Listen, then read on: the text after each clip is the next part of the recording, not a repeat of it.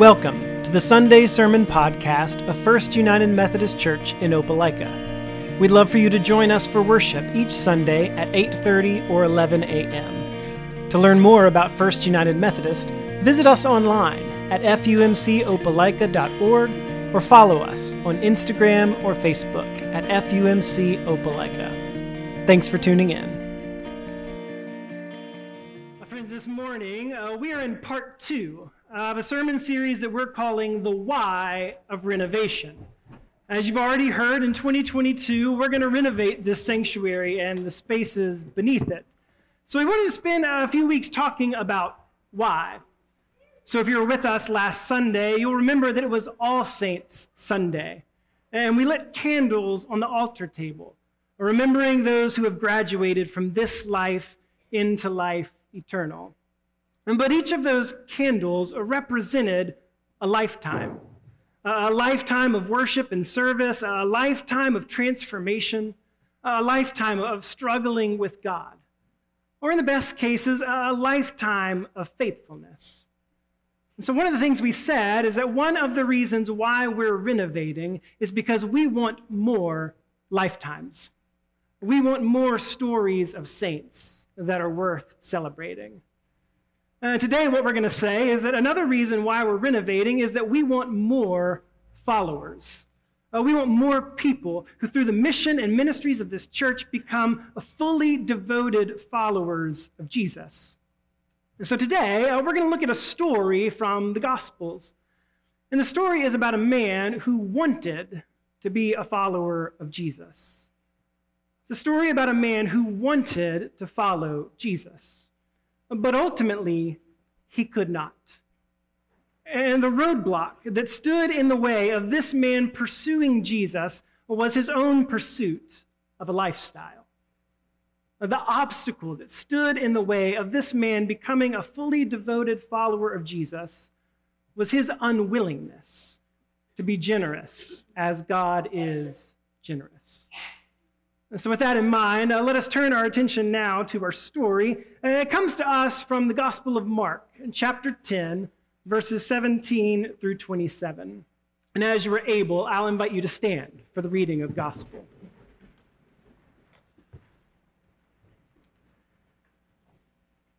As Jesus was setting out on a journey, a man ran up and knelt before him and asked him, A good teacher, what must I do to inherit eternal life. Jesus said to him, Why do you call me good? No one is good but God alone. You know the commandments. You shall not murder. You shall not commit adultery. Uh, you shall not steal. You shall not bear false witness. You shall not defraud. Honor your father and mother. The man said to him, Teacher, I've kept all of these since my youth. Jesus, looking at him, loved him and said, you lack one thing. Go, sell what you own, and give the money to the poor, and you will have treasure in heaven. Then come follow me. When the man heard this, he was shocked and went away grieving, for he had many possessions. then Jesus looked around and said to his disciples, uh, How hard will it be for those who have wealth to enter the kingdom of God? And the disciples were perplexed at these words, but Jesus said to them again, Children, how hard it is to enter the kingdom of God. It is easier for a camel to go through the eye of a needle than for someone who is rich to enter the kingdom of God. They were greatly astounded and said to one another, uh, Then who can be saved? Jesus looked at them and said, For mortals, it is impossible. But not for God. For God, all things are possible. This is the word of God for us, the people of God. Thanks be to God. You may be seated. Let us pray. Living God, speak to me. Speak through me. If necessary, speak in spite of me, but always beyond me.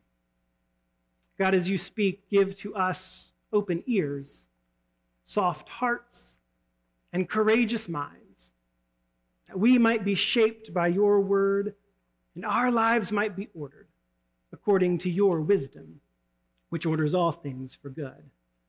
Hear this, our prayer in the name of the Father, the Son, and the Holy Spirit.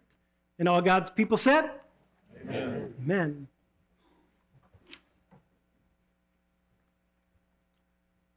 Seven and a half feet tall, 10 feet long. Seven and a half feet tall, 10 feet long. Initially, my plan was to have a live camel standing before you in the front of the sanctuary this morning. Um, but as it turns out, uh, that would have been obscenely expensive. And given our focus this month on giving and generosity, uh, Nolan thought it would have been in bad taste to spend that kind of money on an illustration. Uh, so blame Nolan if you must. But this morning, you're just going to have to imagine with me. Uh, imagine a live camel standing before you in the front of the sanctuary. Well, according to Wikipedia, which is never wrong, uh, a fully grown, one humped dromedary camel stands about seven and a half feet tall from the ground to the top of its hump, and about 10 feet long from nose to tail. And in Jesus' day and in his part of the world, a camel likely would have been the largest animal that Jesus' audience could have conceived of. Seven and a half feet tall, 10 feet long. I want you to hold those dimensions in your mind. You see, in Mark chapter 10, uh, Jesus has just finished teaching that if anyone wants to enter the kingdom of God, then they'll have to approach the kingdom as children, as having nothing, like children have nothing. But as soon as these words leave his mouth, uh, someone with everything, a rich man, approaches Jesus. And we all know that you don't have everything you want without knowing how to get anything you want. So the rich man, the man with everything, tries his hand at flattery. A good teacher, he calls Jesus. And then uh, this rich man proceeds to ask Jesus a rich man's sort of question. I mean, with everything in this life taken care of, no worries. Uh, the rich man asks Jesus what he must do to inherit the next life. And notice, and notice that Jesus does not return the rich man's flattery. Instead, he responds by giving him the most ordinary answer imaginable. He recites the Ten Commandments. But the rich man waves him off. No, no, no, you, you don't understand. I've already done all that. I'm a good person. I'm religious. I, don't lie. I haven't cheated on my wife. I haven't stolen from my neighbors. You're still missing one thing, Jesus says. Go. Liquidate your 401k empty your savings, put the house on the market, trade in the car, sell the season tickets, forget that beach vacation, uh, cancel your membership at the club, uh, go sell everything. Give the cash to the poor, then come follow me. And the rich man says, Yeah, I don't think so. Then Jesus looks at this one rich man and makes a sweeping generalization about all rich people. Their salvation is impossible. Which is crazy, right? I mean, this is the same Jesus who promised paradise to the thief on the cross. This is the same Jesus who refused to condemn the adulterous woman. This is the same Jesus who compared himself to a shepherd who will go out of his way searching for that single lost sheep. This is the same Jesus who said that God's love is like an old lady who turns her house upside down looking for a dime. This same Jesus says that salvation is impossible for the rich. The disciples, like many of you, are understandably confused. Oh, what do you mean, impossible? I mean, Jesus says, it's about as likely as shoving a fully loaded seven and a half by 10 foot camel through the eye of a needle. I offer this to you in the name of the Father, the Son, and the Holy Spirit. Just kidding. But now that I have your attention, uh, how about some good news? Uh, if I had you sweating bullets or uh, perhaps fighting the urge to throw your hymnal at me, uh, don't worry. Uh, there's actually uh, several ways you can let yourself off the hook. For example, uh, the ancient church father Origen pointed out that the Aramaic word for camel is nearly identical to the Aramaic word for nautical rope. So when Jesus says impossible, he may not have meant camel through the eye of a needle impossible. But according to Origen, he may have meant that the rich getting into heaven is more like threading a mariner's rope through the eye of a needle. See? That's more comforting, right? No? Well, well, listen, if nothing else, uh, you can take comfort in the fact that Jesus didn't say this to everyone. He didn't. I mean, Jesus didn't tell the 12 disciples to sell everything and give it to the poor. I mean, sure, they dropped fishing nets, they left boats in the water, they walked away from homes and presumably families within them. But Jesus didn't tell them they had to, or that heaven was null and void. And when a lawyer, who definitely wasn't poor, asked Jesus this same question about eternal life, the lawyer doesn't get an impossible image of a camel squeezing through the eye of a needle. He gets a story about a good Samaritan and loving your neighbor. Or what about the woman uh, caught in adultery? Uh, Jesus doesn't tell her, go and uh, give everything away. Jesus tells her, go and sin no more, which is much easier. So before you get all worked up about this gospel passage, just remember that Jesus didn't say this to everyone. Jesus doesn't pull the camel through the eye of a needle comparison for everyone. He just says it to the rich, about the rich. So as long as we're not rich, we're in the clear.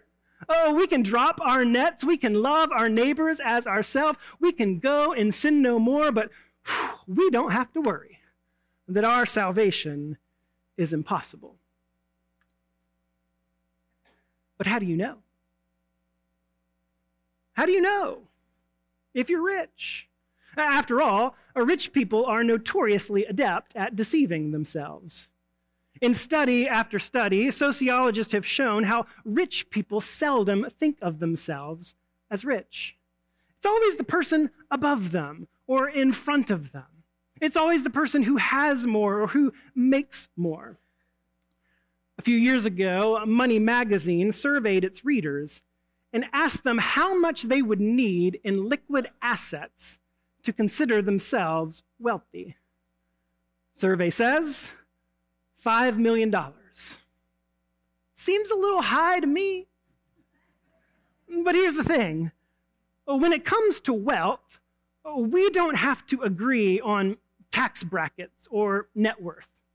We don't need to debate exact amounts or dollar figures uh, because, as it turns out, we can easily identify a rich person based on some very specific behaviors. Some you might be a rich person if behaviors. Uh, for example, uh, one of the things that rich people do, it's called upgrade. Maybe you've read about it. Uh, it's where a person has something, uh, something that works perfectly, and then they go out and get another one just like it, only newer. And then they have two. It's strange, right? Uh, like I said, we don't have to agree, agree on net worth because we can ID a rich person based on the crazy things they do. Don't believe me? Listen to this.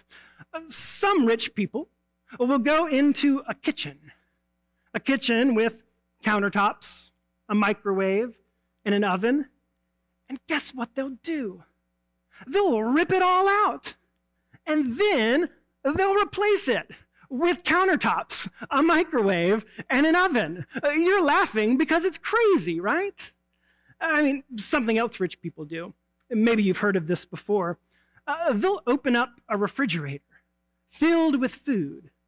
They'll look inside, survey the contents, and then they'll say the craziest thing There's nothing to eat. It's true. Uh, don't tell her I said this, uh, but I happen to know uh, one rich woman. I know her fairly well. Uh, and she has like 12, 13, 14 pairs of shoes. But she's always on the lookout for another. I mean, what could you possibly do with 14 pairs of shoes? That's like half of February. But this rich woman I know, she happens to be married to a rich man. And he'll often stand in front of his closet and say, I've got nothing to wear. Well, the truth is, he's got work clothes and after work clothes, work out clothes, and work in the yard clothes. It's ridiculous. I know. And that's why we don't have to peek inside someone's portfolio to know if they're rich. Their behaviors are so easy to spot. Uh, for example, rich people, they have so much stuff that they'll gather up things that they don't use, things that all work fine, and they'll give it away.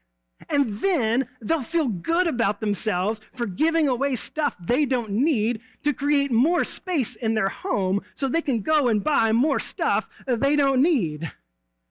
Rich people do the craziest things. But it's not just the crazy things that make a rich person easy to identify. A show of hands, this is participatory. A show of hands, uh, how many of you know someone who owns a car? Any kind of car? Only 8% of the world owns a car. 92% of the world would look at that car and think, rich. Uh, how many of you know someone who has some way to drink a glass of clean water? One billion people in the world would look at that glass of water like it was gold lick their lips and think, rich.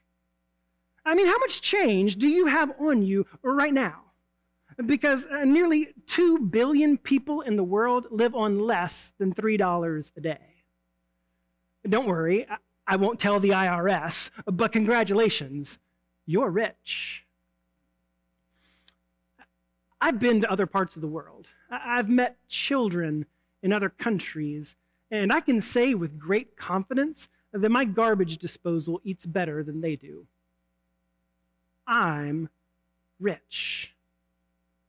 And I know, I, I get it. Uh, the way wealth works, you probably don't consider yourself rich. I know that in this part of the world, you are probably not considered rich. But don't forget that Jesus was a homeless dude and probably wouldn't find that a very persuasive argument. It is a dangerous thing when we think our world is the world. It's dangerous because when we think our world is the world, we're likely to read right on past a scripture like today's and not even realize that Jesus just said our salvation is impossible in our scripture, the rich man asks Jesus what he must do to inherit eternal life. And Jesus answers by reciting the Ten Commandments don't murder, don't commit adultery, uh, don't lie, don't steal, so forth. But notice, and notice that Jesus doesn't rattle off all of the Ten Commandments. He leaves off the first two, the most important two the two of which the other eight are only subsets. He leaves off the first two I am the Lord your God, and you shall have no other gods before me. I've done all that, the rich man says. I've kept those commandments. And Jesus replies, Well, there's one more thing.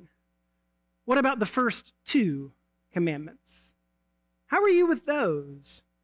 Only Jesus doesn't phrase it that way. Uh, he asked it instead in an object lesson.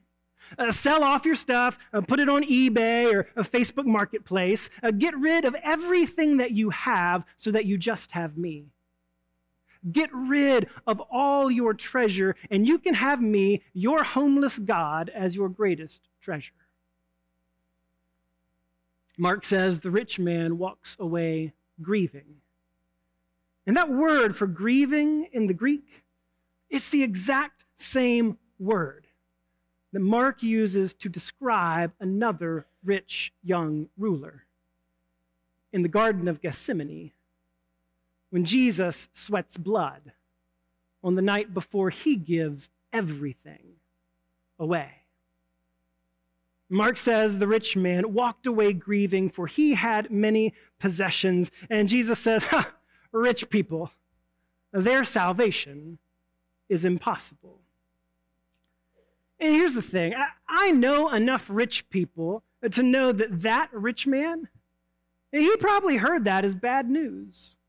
Uh, perhaps some of you have heard this as bad news, which just goes to show how money makes it hard to hear the gospel.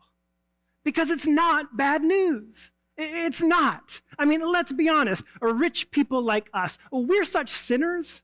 Our hearts have so many idols. Money is just the primary one. Our hearts have so many idols. We've hurt people in our lives. We've messed up our own lives in so many ways. Well, we're such sinners that it would take an impossible miracle to save rich people like us. I mean, our salvation, it is as likely as a rich man willingly making himself poor. Not going to happen. Our salvation is as likely as a king stepping down off his throne to become a servant of all. What are the odds? Our salvation is as likely as someone paying an incredible debt that someone else racked up. I mean, there just comes a price point where no one would ever do that. Our salvation is as likely as an innocent man laying down his life, not for his friends or his family or his country, but for the guilty.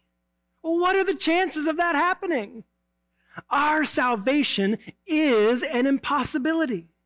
It would be like hell freezing over, like pigs flying, or a camel going through the eye of a needle. Our salvation is as likely as a dead man coming back from the grave. Thanks be to God. Friends, one of the reasons why we're renovating is because we want more followers. But followers of Jesus are those who realize that their salvation is an impossible miracle, an act of God, a gift I don't deserve and could never purchase, as something that was bought at great cost, but given away freely to you and to me. And once that gospel transforms your heart, you realize that even asking the question, uh, how much do I have to give, or, or what percentage do I have to give, misses the point entirely. You should want to give all that you can because Jesus Christ gave it all away for you. The Christian life is about giving and living sacrificially. And by definition, giving and living sacrificially means it hurts. It costs something.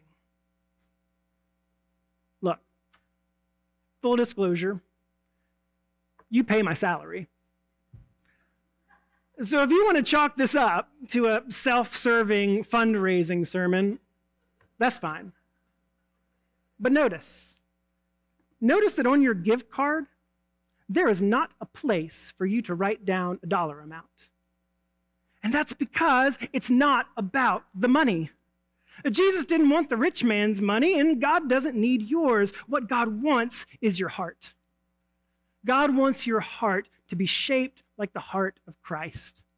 And if the preaching of Jesus again and again and again is any indication, if the preaching of Jesus is any indication, nothing competes with your heart more than money. And nothing stands in the way of our pursuit of Jesus than our pursuit of a lifestyle. And nothing competes more with our love of God than our love of money. Nothing competes more for our hearts than money. And so it's always good to find out where our heart is, whose our heart is. And don't worry, I, am not going to test you like Jesus did. I'm not going to ask you to go and sell everything and give it away. Because actually, you can find out where your heart is without all that trouble. You just have to think about this one question and answer to yourself honestly. Here it goes Which reality, if it were true, would cause you greater distress, anxiety, and fear? Reality number one there is no God. Your sins have not been forgiven. And there is no heaven, and when you die, you won't be with God or any of your loved ones. Or reality two, you have no money. Which reality, if it were true, would cause you greater distress, anxiety, and fear? There is no God. You have no money. Where your answer lies, there lies your heart. In the name of the Father, the Son, and the Holy Spirit. Amen.